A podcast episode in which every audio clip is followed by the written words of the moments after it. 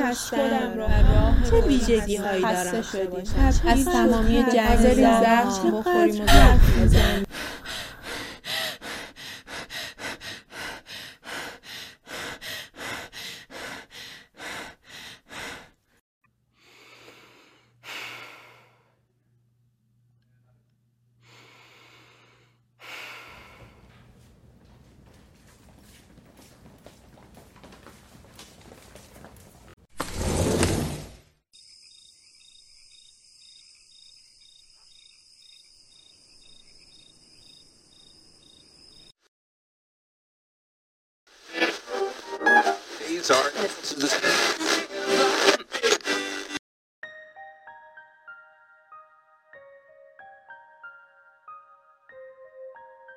هویت من در جهانی که قرار بود مأمن روزهای پر التهاب من باشد تو چرا انقدر کم حرفی؟ چرا با بقیه گرم نمی‌گیری؟ همیشه خودتو می‌گیری؟ انگاری که از دماغ فیل افتادی از تو خونه موندن چی نصیبت میشه؟ اینکه مدام کتاب می‌خونی و خودت رو با فیلمای بی سر و ته و یه مشت نوشته سرگرم می‌کنی نفیم به حال جامعه داره؟ به نظرت مرده و زنده بودنت فرقی به حال بقیه هم داره؟ خدای من سرم رفت چقدر حرف می‌زنی تا این حد انرژی داشتم واقعا عجیبه به نظرم خودتو به یه دکتر معرفی کن ببینم داروی چیزی استفاده می‌کنی همیشه خدایا داری میخندی یا داری حرف می‌زنی به نظرم که بهتره بری به عنوان دلغک برای سیرکی جایی کار کنی تو چرا اشکت دم مشکته؟ چرا مثل امالا لباس پوشیدی؟ چرا هر چیزی بهت میگم سری گارد می‌گیری؟ من که چیزی نگفتم باشه بابا عصبی نشو معذرت می‌خوام آیا واقعا من یک آدم افسرده گوشه گیر اجتماع گریز هستم؟ که مرده و زنده بودنم به حال جامعه هیچ فرقی نداره؟ آیا من آدم کهنگرایی هستم که به خاطر حرف زدن و گریه کردن و عصبانی شدن و بلند خندیدن باید به عنوان دلغک تو فلان سیرک مشغول به کار بشم؟ آیا من نیاز به مصرف دارو دارم؟ من مشکل دارم؟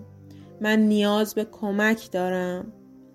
آیا دیگران متوجه میشن که با حرفاشون تا چه میزان به روحم آسیب می‌زنن؟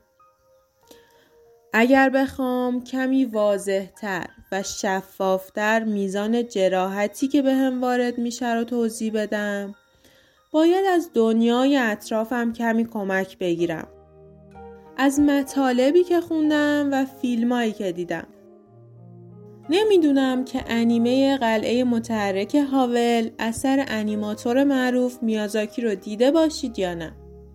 اما داستان راجع به جادوگر زیبایی به اسم هاوله که قلبش رو با یک دیو معامله کرده. تا همانند یک انسان خانه به دوش که خیلی از دیگران ندیده آرامش رو تو ناکجا آباد پیدا کنه. داستانی تماما عاشقانه که میازاکی تحت تاثیر جنگ عراق و آمریکا اونو ساخته. اما صحنه مد نظر من اون جاییه که حاولی که بی نهایت به زیباییش اهمیت میده و طبق شایعات دل دختران جوان رو به دست میاره و بعدش از قلب اونها تغذیه می‌کنه. بعد از حمام متوجه میشه رنگ موهاش به خاطر جابجا جا کردن رنگاش توسط خدمتکار به ظاهر پیرش که اسیر تلسم شده و از غذا دلدادش هم هست به مشکی تغییر رنگ داده و با عصبانیت از پله ها پایین میاد و سر صوفی همون خدمتکارش فریاد می‌زنه که نگاه کن چه بلایی سر موهای من اومده. و بعد روی صندلی میشینه و به خاطر ناراحتی شدیدش فریاد می‌زنه که زندگی بدون زیبایی فایده نداره و بعد تمام نیروهای شر دنیا رو به قلعش دعوت می‌کنه و جسمش کم کم تحلیل میره چون روحش تحمل این حجم از ناراحتی رو نداره و ترجیح میده که بمیره تا این مصیبت رو تحمل کنه. دقیقا همین سکانس فوقلاده حس و حال منی رو داره که مدام بهش برچسب می‌زنن آزارش میدن و روحش رو زخمی می‌کنن. برچسب های از جنس خوب نبودن و ناکافی بودن. می‌دونم که حالا همه شما یاد احساسات مشابه افتادید. اینکه همیشه بودند. آدمایی که بهتون حس مسخره ناقص بودن رو زدن و وقتی تو تاریک ترین لحظات شب با خودتون تنها شدید و تو سکوتی که مخصوص این ساعت گیر افتادید به تنهایی بدون اینکه کسی کنارتون باشه سعی کردید زخمی که حرفای دیگران تو روح و روانتون ایجاد کردند و بهبود ببخشید. اما خودمونیم یه وقتایی انقدر دردایی که بهمون به میدن عمیق و کاریه که کاری از دست کسی بر نمیاد و همین حسای منفی به مرور زمان می‌تونه همه روح و جسممون رو تیره و تار کنه. شاید بهتر باشه این موضوع صدمه دیدن روح و روان رو کمی بیشتر باز کنم. نمی‌دونم چقدر با آین شینتو آشنایت دارید. اما تو این آین غیر از اعتقاد به هیگان که همون جهان پس از مرگه و شیگان یعنی همین دنیا و کامی ها که خدایان دنیا محسوب میشن و معمولا اعتقاد بر اینه که خود کامی ها از آرزوهای انسان به وجود میان آیاکاشی ها رو داریم که با توجه به احساسات منفی آدم ها به وجود میان. حسایی مثل خشم، حسادت، کینه، نادیده گرفته شدن. آیا کاشی ها همیشه همراه انسان صاحب این احساسات منفی هستند و به غیر از افسرده کردن اون فرد باعث بزرگتر شدن مداوم احساسات منفی صاحب خودشون میشن و وظیفه خدایان اینه که از جهان پس از مرگ به دنیای شیگان بیان و آیاکاشی ها رو نابود کنن. البته در صورتی که خدایی وجود داشته باشه و بخواد فرد رو از شر آیاکاشی که گرفتارش شده نجات بده. این سری تو نوشته هام خیلی به دنیای ژاپنی ها گریز زدم. شاید به این خاطره که ژاپنی ها از گذشته تا به امروز بیشتر از هر ملت دیگه‌ای با مسائلی که منجر به افسردگی و آسیب‌های روحی روانی درگیر شدند و به همین خاطر بیشتر بهش می‌پردازند. من هم هر وقت که به آسیبی که از جانب دیگران به هم وارد شده فکر می‌کنم چیزی جز آیاکاشی ها به ذهنم نمی‌رسه.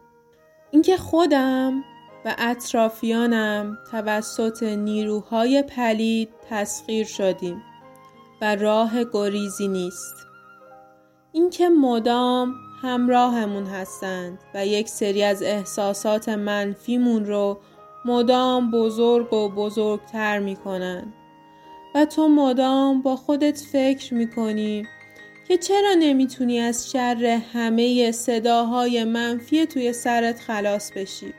حتی شده برای چند لحظه. اینکه حسابی آسیب دیدیم و به احتمال زیاد به خاطر آسیبایی که دیدیم خودمونم به دیگران آسیب زدیم و این ترین بخش قضیه است چرا که فردی که به شدت رنج و آزار دیده ممکنه که خودش رو محق بدونه که به دیگران آزار برسونه اما چرا یک قربانی خودش رو تو این جایگاه می‌بینه؟ به غیر از اون قضیه که همین چند لحظه پیش بهش اشاره کردم ممکنه که فرد قربانی دچار عقده های بزرگ روحی و روانی بشه و در نهایت تبدیل به یک فرد سادیسم بشه. هرچند به شخص اعتقاد دارم که هر فرد سادیسمی در مرحله اول یک فرد مازوخیسمه که اول از همه ممکنه خودش را آزار بده یا در معرض مسائلی زجرآور قرار بگیره تا قربانی تلقی بشه و به خودش این حق رو بده. که چون من آسیب دیدم می‌تونم به دیگران آسیب بزنم.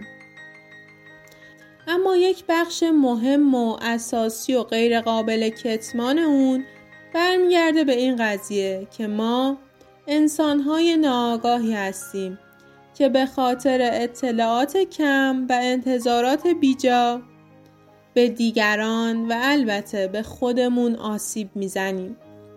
هیچ چیزی برای یک جامعه خطرناکتر از نبود آگاهی نیست.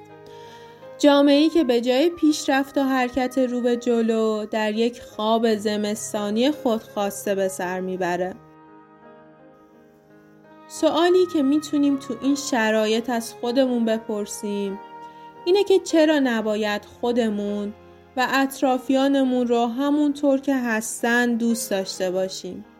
چرا مدام به دنبال یک سری الگوهای تکراری و قدیمی هستیم و می‌خوایم که همه مثل اون چیزی که ما فکر می‌کنیم درسته رفتار کنن و زندگی کنن؟ ای کاش می‌شد که همگیمون به این نتیجه برسیم که هر انسانی می‌تونه شخصیت منحصر به فرد خودش رو داشته باشه. و طبق الگوی ذهنی خودش رفتار کنه. شاید حرفم خیلی کلیشه‌ای و سطحی به نظر برسه اما عمل به اون تو دنیای من امر کلیشه‌ای نیست و خیلی نوع جدید به نظر میاد. احترام گذاشتن به خود و دیگران برای کمتر آسیب دیدن و البته کمتر آسیب زدن لازمه که اول از شناخت خودمون شروع کنیم کافیه که در ابتدا قدم های کوچیکی برداریم من کی هستم؟ چه ویژگی هایی دارم؟ من باید خودم را همونطور که هستم دوست داشته باشم و در مرحله بعد خودم رو همون طوری که هستم بدون هیچ سانسور و پوششی به دیگران نشون بدم و ازشون بخوام که من رو با همین ویژگی ها قبول کنن. و در مرحله آخر دیگران رو هم هر جوری که هستن بدون تلاش برای تغییر تو شخصیتشون بپذیرم. نمی‌دونم تا چه اندازه تستای شخصیت شناسی یا به اصطلاح ابزارهای خودگزارشی می‌تونه تو شناخت خودمون به همون کمک کنه. و آیا اینکه انقدری درست و مستند هستند که تمام و کمال بخوایم کل شخصیتمون رو بر اساس معیارهای این مدل تستا و آزمونها که با یک سری سوال طراحی شدن بسنجیم و اون رو قابل اتکا بدونیم راستش چند وقت پیش که تب تست MBTI همه اطرافیانم رو گرفته بود من هم دل به دریا زدم و این تست رو دادم. که اتفاقا تو خیلی از سایت ها به صورت رایگان می‌تونی انجامش بدی. و نتیجه رو هم با زدن یک گزینه ببینیم طبق این تست من شخصیتم تقریبا همون چیزی شد که این روزها هستم. یک فرد به شدت درونگرای احساساتی کمالگرای خیال پرداز. موقع بررسی یک سری از ویژگی هام که خودم کمتر ازشون با خبر بودم به یک قسمتی برخوردم با این عنوان. شغل های مناسب این دست از تایپ های شخصیتی. شغل های پیشنهادیش هم خیلی برام جالب بود. و کلی شغل هیجان انگیز به هم پیشنهاد داده بود. چون احساس کردم که نتیجه آزمون تا حدودی برام درست در اومده از بقیه اعضای کافکا هم خواستم که آزمون رو بدن و متوجه شدیم که هممون جزو انسانهای درونگرایی هستیم که دنیاهامون خیلی از هم فاصله داره. اما با وجود تفاوتهایی که داریم تو قالب یک تیم با هم فعالیت می‌کنیم. کتمان نمی کنم که هر از گاهی تا حد مرگ همدیگر رو آزار میدیم. اما همچنان کنار هم هستیم. بدون اینکه بخوایم بنیادی ترین ویژگی های شخصیتی همدیگر رو زیر سوال ببریم. انگاری که تیم ما بدون دادن همین تست آزمون ها به این نتیجه رسیده باشه که میشه با وجود همه تفاوت ها و ناسازگاری ها کنار هم باشیم و رفاقت کنیم بدون اینکه بخوایم همدیگر رو قضاوت کنیم. دقت کردید که وسط همه این جنگ و جدل ها کاملا محسوس و آشکارا پوز رفاقتمون رو دادم خلاصه این که این تست تو قدم اول می‌تونه خیلی جالب باشه و تا حدودی باعث خودشناسی بشه.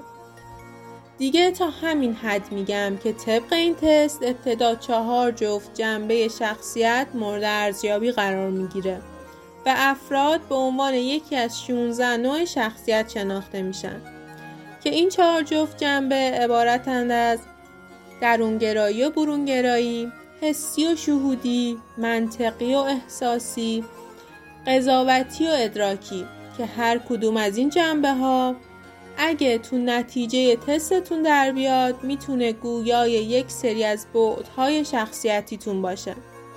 بعد قضیه می‌تونه خیلی جالبتر بشه و یه جورایی جنبه فان و سرگرمی به خودش بگیره. مثلا بعد از بالا پایین کردن نتیجه تحلیل آزمون می‌تونید ببینید تو دنیای واقعی کدوم یکی از چهره های معروف باهاتون هم تیپن. یا اگر مثل من اهل انیمه و سریال نگاه کردن باشید دنبال خودتون و شخصیتتون تو کاراکترها بگردید. یه جورایی می‌تونه تو مسئله خودشناسی هم کمک کننده باشه. بماند که این روزها خیلی از شرکت ها علاوه بر فرم سوابق تحصیلی و کاری از متقاضیان می‌خوان که تست MBTI رو هم بدن تا با بررسی های لازم متوجه بشن کدوم افراد با توجه به تیپ شخصیتیشون مناسب اون محیط و کار هستن. اما آیا تمام ابعاد شخصیتی من به عنوان یک فرد مستقل تو همه شرایط همینی هست که این تست به میگه؟ راستش قضیه پیچیده تر از این حرف است. بیاین فرض کنیم منی که یک شخصیت درونگرای حساس رو دارم اگه تو این شرایط الانم نبودم مثلا نه تنها تو ایران و شهر تهران به دنیا نیامده بودم بلکه تو یک زمان کاملا متفاوت زندگی می کردم. مثلا یکی از فرماندهانی بودم که تحت هدایت دریا سالار ژانگهی که از سلسله مینگ چین تو سالهای 1400 تو دریاها و اقیانوسها از تمامیت امپراتوری چین محافظت می‌کرد زندگی می‌کردم و تمام دقدقم هم دشمنانی بودند که شاید یک روز جرأت این رو داشته باشند که بخوان به خاور دور دسترسی داشته باشند و به خاکش تعرض کنند. یا اگر جز ارتش نازی ها بودم و تهارت کشورم و دنیا رو تو این می‌دیدم که باید همه یهودیان رو تو کوره های آدم سوزی به دردناکترین شکل ممکن بکشم. تا شاید خداوند من و خانوادم و وطنم رو رستگار کنم. شاید نیازی نیست خیلی تو زمان سفر کنم. اگر من تو همین ایران و تو همین زمان حال به دنیا می اومدم.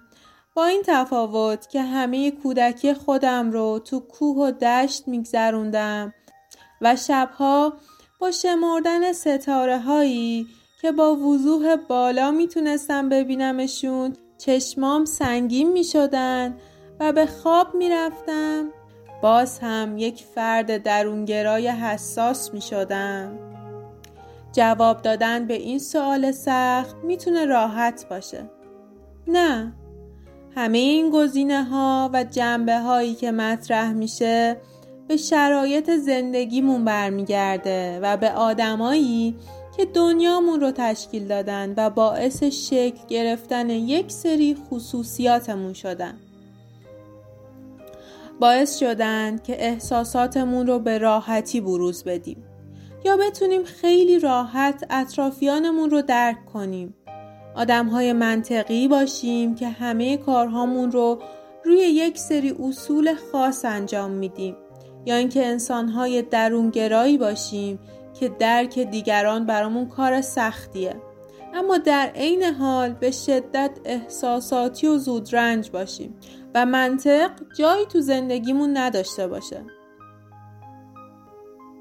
واقعیت اینه که همون دیگرانی که شروع می‌کنن به برچسب زدن و آزار رسوندن نقش اساسی تو شکل گرفتن شخصیتمون دارن. هرچند فقط افراد نیستن که تعیین کنندند قطعا شخصیت دختر 15 ساله سوری که تمام خانوادش رو توی جنگ از دست داده و تنها سرپناهش اردوگاه پناهندگانیه که تو مرز ترکیه است. با شخصیت دختر ایتالیایی که تنها دقدقش اینه که حتما بعد از پرام با دوست پسرش سکس داشته باشه و بعد برای تحصیلش بین لندن و برلین مردده. چرا که دانشگاه برلین تو زمینه حقوق نظیره و لندن جای محشری برای زندگی کردنه. هر چقدر که تو دستبندی MBTI هر دو درونگرا باشند هر دو به شدت پیرو یک سری الگوهای خاص باشند و در اصطلاح شهودی باشند به شدت منطقی باشند و تو تصمیماتشون انقدری قاطع باشند که جنبه قضاوتیشون خیلی بالا باشه. باز هم هر دوشون به اندازه هزار دنیا با هم تفاوت دارن. پس همه اینا به خودی خود کافیه. محدود کردن خودمون تو قالب چند ویژگی چند کلمه. البته که نه. ما آدم ها ممکنه که بسته به شرایط و موقعیت یک سری از ویژگی هامون رو که فکر می‌کردیم تو وجودمون نهادینه شدن رو از یاد ببریم یا پنهانشون کنیم. و همین پنهان کردن خودمون باعث بروز مسئله دیگه ای شده که حقیقتش نمی‌دونم درویی محسوب میشه یا نه. اما اکثر ما تبدیل شدیم به هزاران تیکه.